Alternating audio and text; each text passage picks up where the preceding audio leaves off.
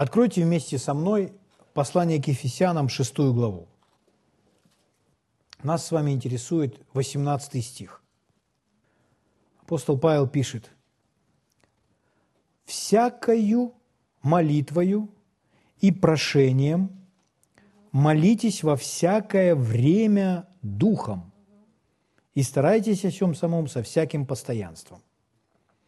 И так далее. Продолжает говорить, о чем еще молиться, о ком еще молиться. Первую часть этого стиха еще раз. «Всякою молитвою и прошением. Молитесь во всякое время духом и старайтесь о чем самом со всяким постоянством. Итак, у нас в синодальном переводе написано «всякою молитвою».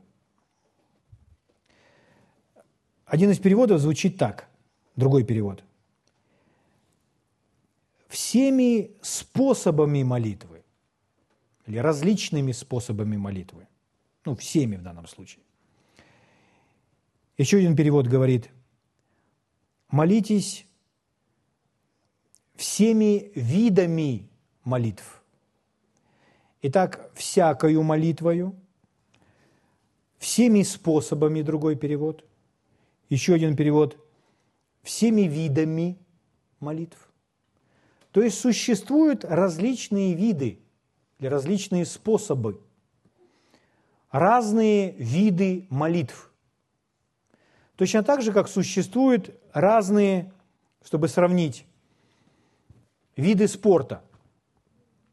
Например, есть баскетбол, а есть футбол. В баскетболе мяч берут и бросают руками, а в футболе мяч бьют ногами правила, которые приемлемы, которые используются в баскетболе, невозможно использовать в футболе.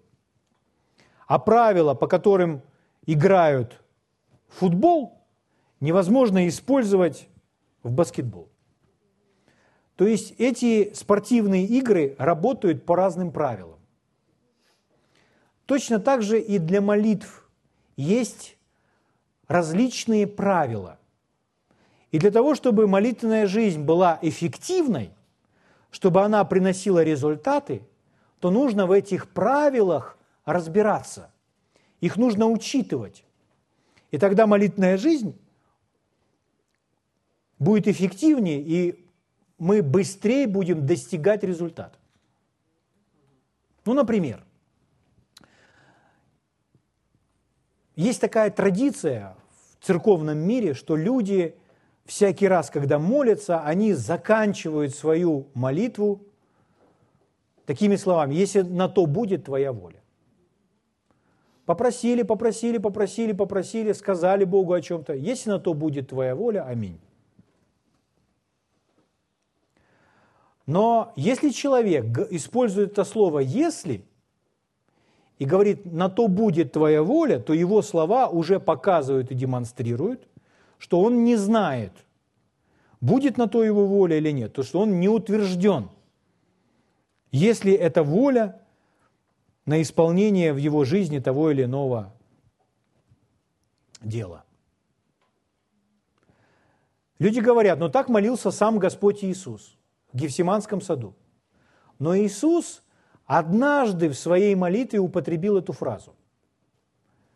Когда он был в Гефсиманском саду, он сказал, Господи, если возможно, чтобы сия чаша миновала меня, но да будет Твоя воля.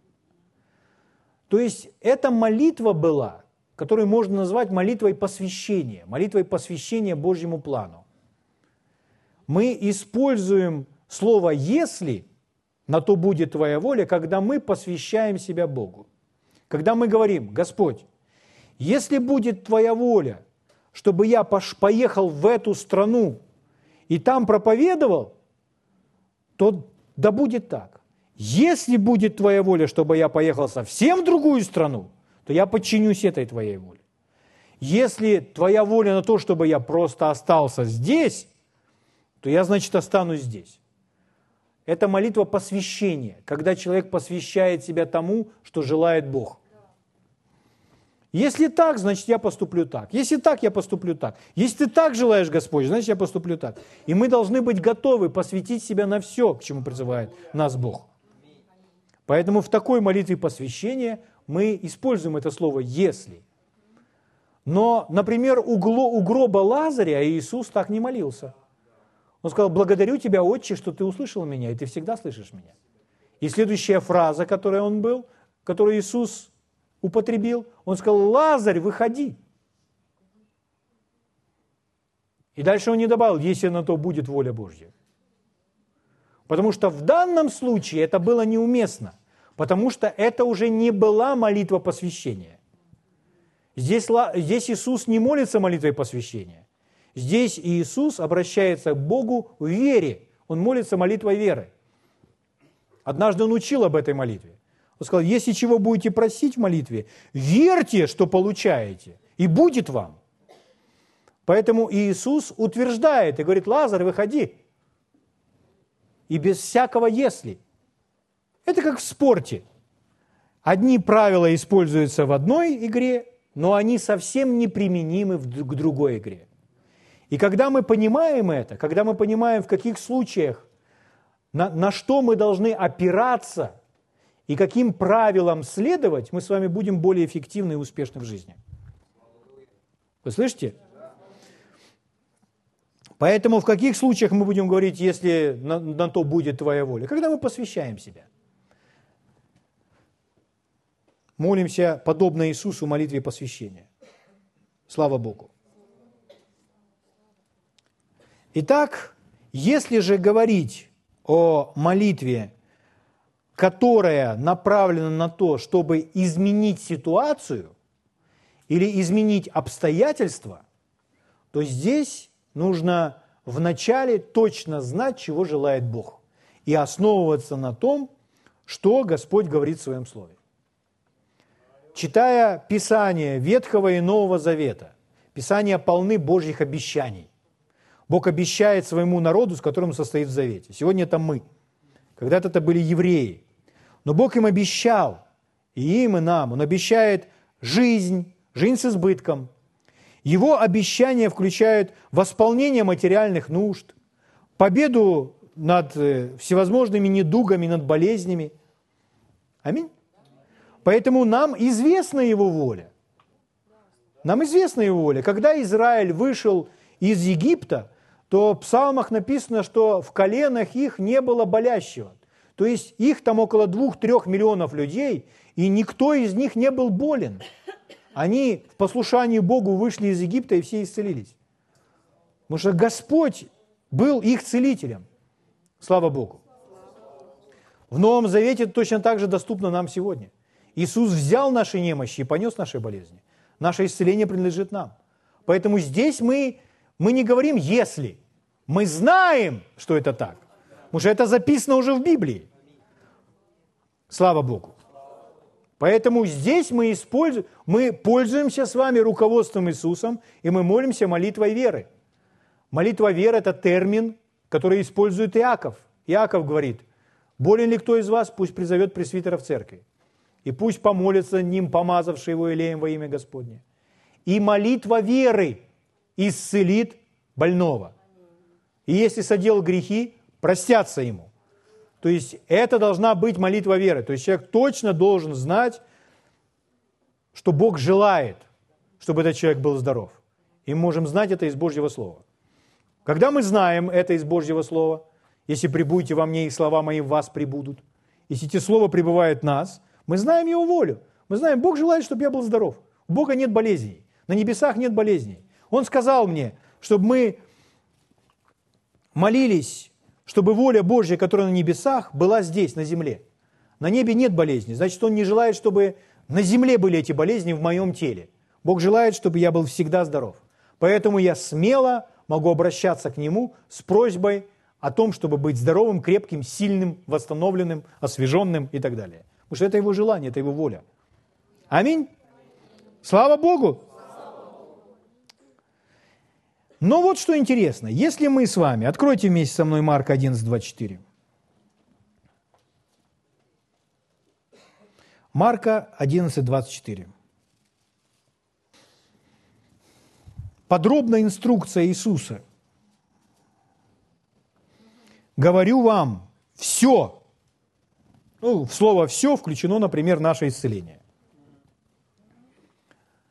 Или восполнение ваших нужд. Любых ваших нужд. Материальных в том числе. И душевных также. Все, чего не будете, ну, этот синодальный перевод, давайте уберем это «ни». Все, что будете просить в молитве. Все, что будете просить в молитве, верьте, что получите, дословно получаете, и будет вам. Будете иметь это.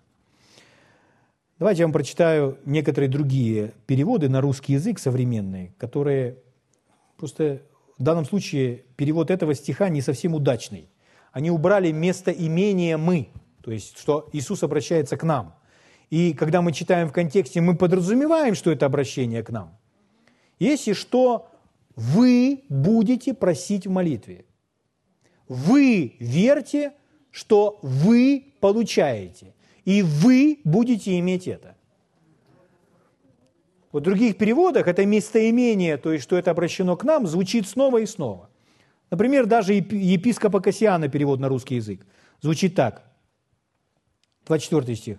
«Потому говорю вам, все, о чем вы молитесь и просите, верьте, что вы получили, и будет вам». Эти же чаще.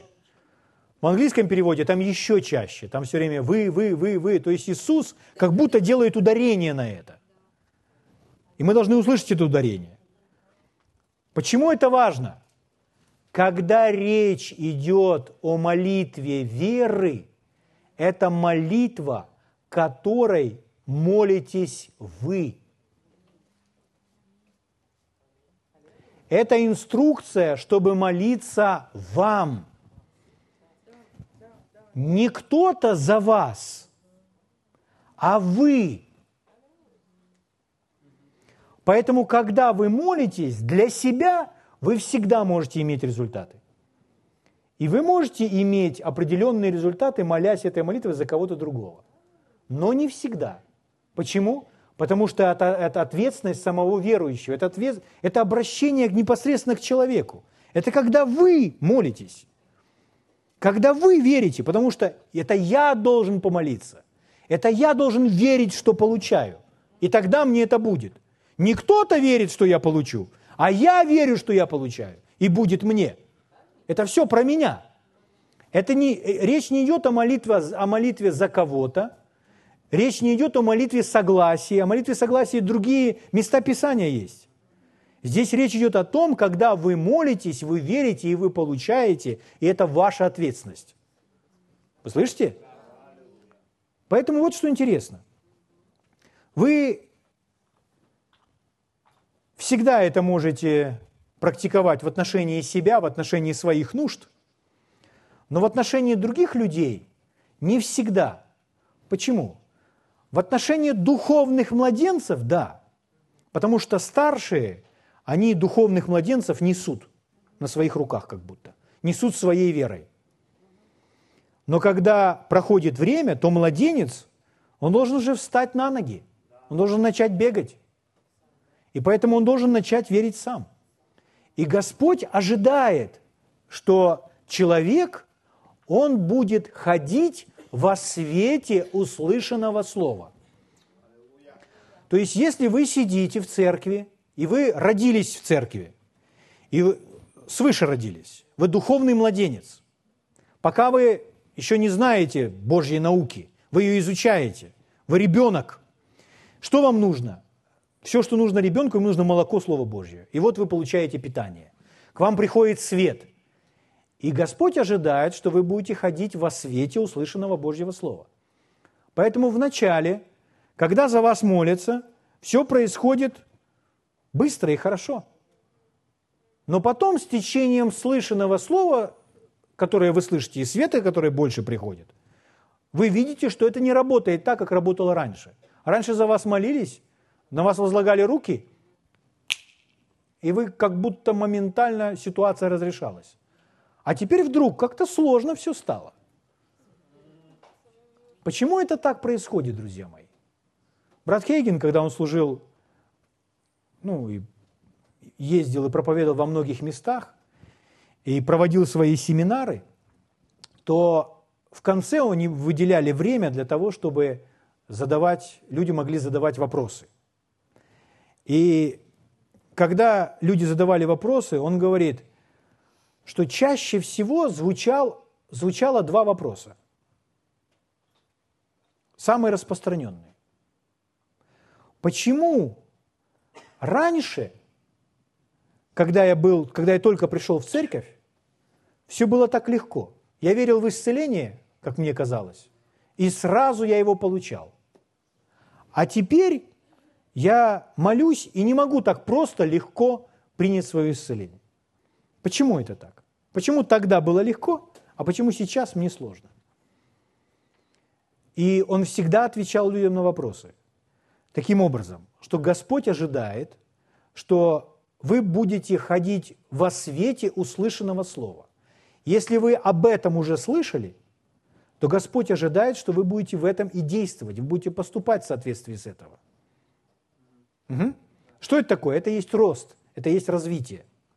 Например, если человек с физическими какими-то недугами, или не с недугами, а у него в теле есть определенные проблемы, изъяны, он инвалид или калека, и этот человек не может нормально развиваться, ребенок не может нормально развиваться. Проходят годы, а он, допустим, в коляске, то что у нас внутри по отношению к этому ребенку? Сострадание. То есть мы понимаем, что так не должно быть. И нам больно на это смотреть. В отношении людей, которые давно в церкви слышат Божье Слово, но не развиваются, должно быть то же самое чувство. Должно быть сострадание. Если человек 10 лет в церкви, а продолжает болеть, это говорит о том, что он не ходит во свете Божьего Слова. И если вначале определенные вещи работали, а теперь они не работают, то это говорит о том, что ответственность уже лежит на нем. Что он должен взять и встать на Божьем Слове. Потому что это принадлежит ему. А он, оказывается, не знает, как это делать. В Америке, начиная с 1947 года, сразу после Второй мировой войны, начиная с 1947 года, было очень сильное пробуждение и исцеление. Длилось оно на протяжении 10 лет. И евангелисты ездили по всей стране и проповедовали Божье Слово в палатках. И люди массово исцелялись. Евангелисты спасали души, исцеляли людей. И вот, собирая статистику, один евангелист, он собрал эту статистику. Они отправили к людям карточки, ну, письма с такими бланками, чтобы ответили только на два вопроса. Люди приходили на эти служения, регистрировались, оставляли свои данные, и потом к ним можно было обратиться и провести такой опрос. Они отправили эти письма ровно через 6 недель, это полтора месяца. Они спросили, задали им два вопроса. Получили ли вы исцеление, когда на вас возложили руки? И вопрос номер два. Спустя шесть недель остаетесь ли вы здоровы? Из множества отправленных карточек вернулось 6 тысяч. Из этих 6 тысяч опрошенных людей 70% людей сказали, что они исцелены, и они остаются здоровы. 70%.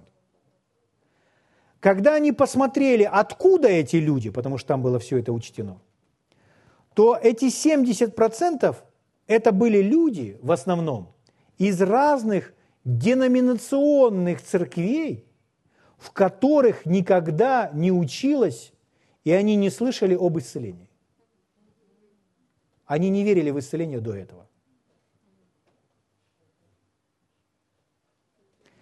И только 3% людей, 3% из церквей полного Евангелия исцелились и остались здоровы на этих служениях. Только 3%.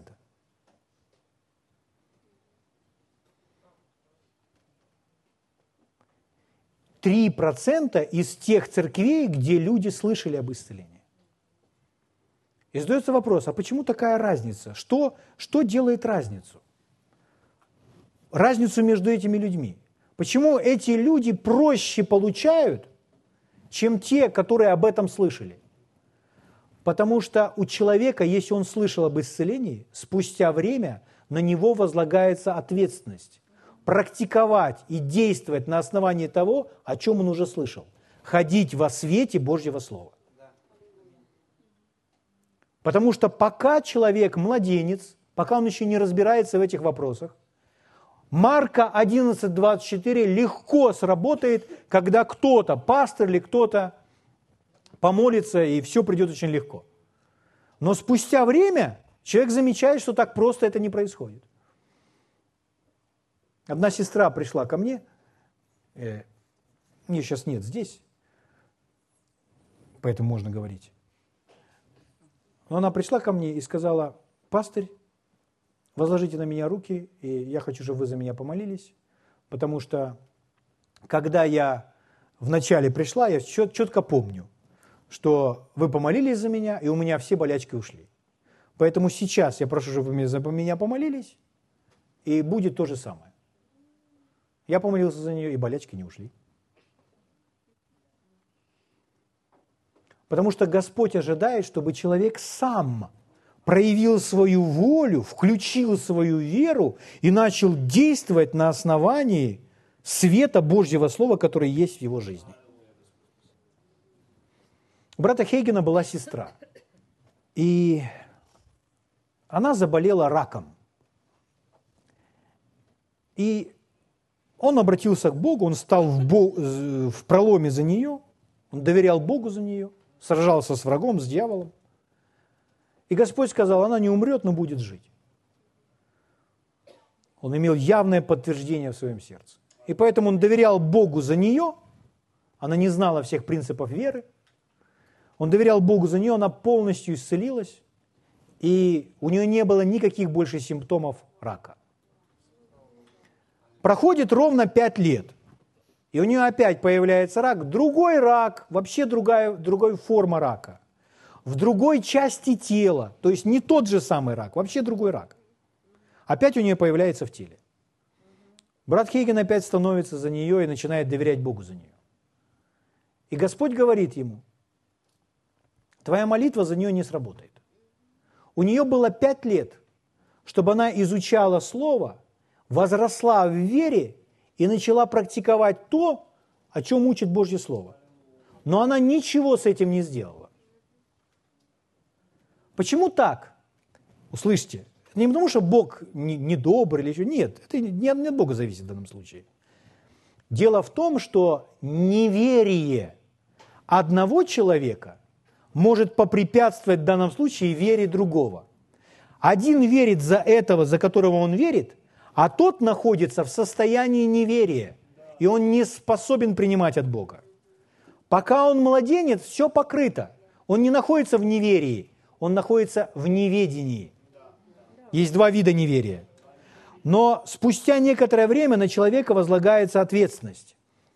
Нужно было что-то сделать с этим неведением. Не нужно было отвергать ведение, а нужно было учиться и питать свое сердце Словом Божьим. Поэтому она умерла. И это горький опыт, но он многому научил. Когда брат Хейген был пастором, то у него церкви была сестра, которая страдала полиартритом. И все ее тело было настолько скорчено, что она сидела в инвалидной коляске, и если она была как доска. То есть, если бы вы, вы вытаскиваете ее из инвалидного кресла и куда-то положите, то она в таком же положении, застывшем, скорченном, так и продолжала лежать. То есть она была неподвижна просто, ее суставы неподвижны. Но эта женщина перемещалась в инвалидной коляске, она делала работу необходимую по дому, готовила себе кушать, то есть она себя обслуживала. И если у нее был грипп, или она простывала, то брат Хейген с женой приходили к ней, они молились за нее, и она получала свое исцеление от гриппа или чего бы то ни было. И вот в один из дней они решают, что они идут и целенаправленно молятся о том, чтобы эта женщина встала с инвалидной коляски. Чтобы она избавилась от артрита. Слово Божье горит в их сердце. И вот они приходят к ней и начинают молиться. И когда они молились Богу, заявляли, что она здорова, говорили о том, что говорит Божье Слово, сила Божья настолько наполнила ту комнату, что женщина поднялась над креслом. Она поднялась над креслом и как будто в воздухе проехала вперед, выехала, и кресло осталось позади. Когда эта женщина это все увидела, она своими скорченными руками, маленькими, худенькими, она закричала «Ой, ой!», схватилась за кресло и обратно притянула себя в это кресло. Тогда брат Хейген поднял свой палец и сказал, ну, сестра, у вас ни капли веры нет в то, что вы будете исцелены. Она кричит, да, брат Хейген, я совсем не верю, что буду исцелена. Я, меня похоронят с этим креслом. Она так сказала, так и сделала. Она так и умерла. Вы слышите меня? Неверие одного может попрепятствовать вам выражать свою веру за него. Поэтому человек обязательно должен ходить во свете Божьего Слова. Вы слышите меня? Когда сын брата Хейгена, Кен, когда ему, он был мальчиком, брат Хейген всегда возлагал на него руки, молился, и они были здоровы. Он был здоров. Мы за наших детей стояли всегда. Мы заявляли – они маленькие лежали, вся, ну, поэтому все вот эти вот начальные детские болезни, их ни одной не было у нас. Ни одной. У нас полностью чистые карточки у детей. Они просто не болели. Ну же мы стояли. Но дети растут, и они же слышат Божье Слово. И потом папа думает, странно, почему все становится по-другому? Потому что этот мальчик, который растет, свет пришел в его жизнь. И он должен действовать на основании света. Если он игнорирует этот свет, то это неверие. И это неверие попрепятствует принятию исцеления, например. И вот в служении в семье брата Хейгена. Кен занимался плаванием. Ему в ухо попала вода, и там завелась инфекция, в общем, какая-то инфекция, какой-то грибок, который уничтожал э, все там внутренние органы. Они пошли к врачу, врач сделал анализ, что это такая инфекция, которая из-за этой инфекции он может вообще потерять слух. И врач его чистил там постоянно, систематически. И брат Хейген доверяет Богу об этом ухе, а Господь ему говорит, я хочу, чтобы твой мальчик практиковал ту веру, которой он учился – твоя молитва за него не будет больше работать так, как раньше. И он ему сказал, сынок, тебе нужно доверять Богу, тебе нужно верить Богу за то, что ты здоров и то, что ты исцелен, стоять на Божьем Слове. Итак, в 15-летнем возрасте Кен встал в вере за свое ухо. И он получил полное исцеление и полное восстановление. Ему говорили, что он потеряет слух, врач говорил, что из-за этой инфекции, и что эта инфекция будет причинять ему проблемы на протяжении всей его жизни. Но так не было. Он получил свое исцеление, победив полностью эту инфекцию. Слава Богу. Что это значит? Если все, что будете вы просить в молитве, нужно отнести этот стих к себе. Не сказать кому-то, помолись за меня и верь за меня. А мы же растем. Пока нас окружают младенцы, да, все будет работать, все будет прекрасно работать. Но с течением времени, чем больше света мы с вами получаем, тем больше от нас требований, чтобы мы с вами ходили в этом свете. Потому что когда мы не ходим в свете, это и есть неверие. А вера – это поступать на основании услышанного Божьего Слова. Вы слышите? Слава Богу! Аминь. Итак, вы Вы попросите, вы поверите, и будет вам. Поэтому человек верит, тот, кто просил, верит, что получает. Получает, значит, имеет, значит, обладает уже этим. Слава Богу. Когда Иисус учил брата Хейгена на том смертном одре, э, вере, то он ему сказал, Итак, если ты веришь, что ты получил, то значит ты уже имеешь свое исцеление, значит с тобой, ты веришь, что с тобой уже все хорошо. Ты веришь, что с тобой уже все, ну раз ты получил свое исцеление. Поэтому веди себя так, как будто с тобой все хорошо. Что это такое? Это есть вера. Поэтому человек берет, сбрасывает с себя одеяло, сбрасывает свои ноги с той постели – как веревки худые. Начинает подтягиваться на спинке кровати. Почему он это делает? Это вера двигает им. А другой лежит в страхе и говорит, я не встану. Да что я буду? Да нет, дай аспиринку или что-нибудь. Но вера – это определенное действие, которому необходимо научиться. Иисус сказал брату Хейгену, о чем говорила сегодня сестра, «Научи мой народ вере». А теперь послушайте, услышьте то, что он ему сказал. «Потому что ты научился вере через Слово Божье и личный опыт». Что значит личный опыт?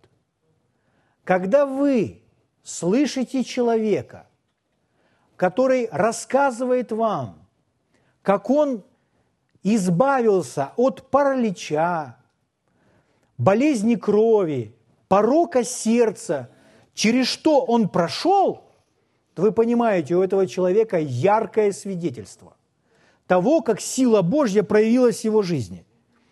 Он знает, как с этим действовать. Поэтому мне очень сильно нравится слушать людей, которые не просто знают о вере, а у которых есть своя история их хождения в вере, у которых есть истории, свидетельства того, как они приняли, получили от Бога.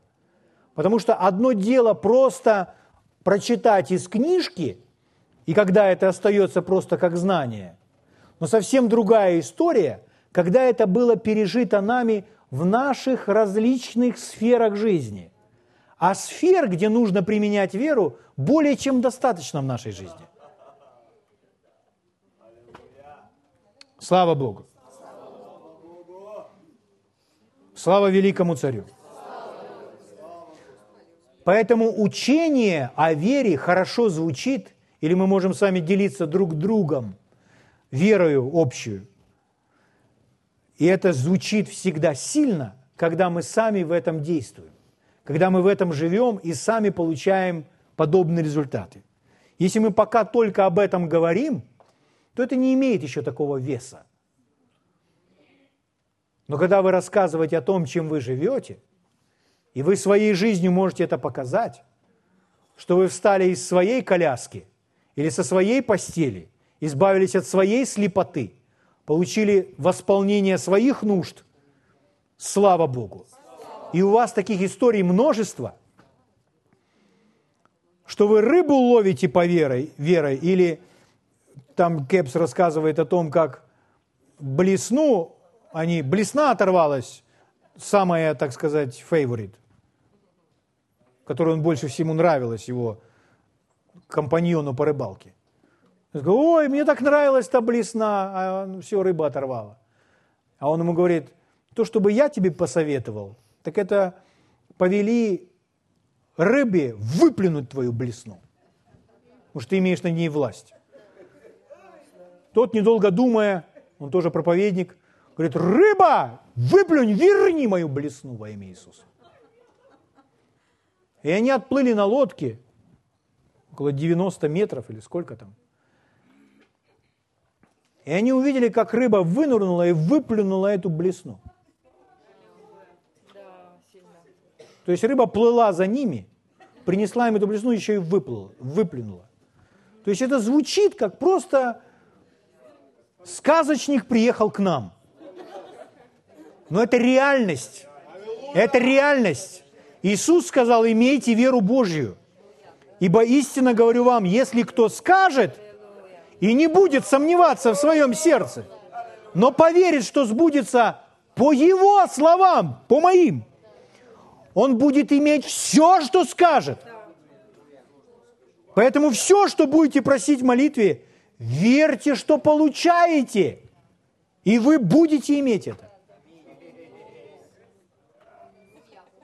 Друзья мои, из-за того, что вы это слышите, я, конечно, передаю вам определенную ответственность, потому что от вас ожидается, Бог ожидает, что вы будете ходить во свете услышанного слова. И я скажу, да нет, нет, я вот, я, я все в чувствах, я в симптомах, я в симптомах пока. Нет, вам нужно прекратить полагаться на симптомы, как на источник, чтобы узнать истину. Истина нет симптомов. Симптомы меняются как ветер. И это все можно поменять посредством Божьего Слова. И никто вам не даст объяснения. Ученые не дадут вам объяснения, почему с вами так произошло. Потому что это будет чудом из Божьего Слова. Потому что то, о чем говорит Библия, станет реальностью в вашем теле или в вашей жизни. Слава Богу. Слава Богу. Аминь.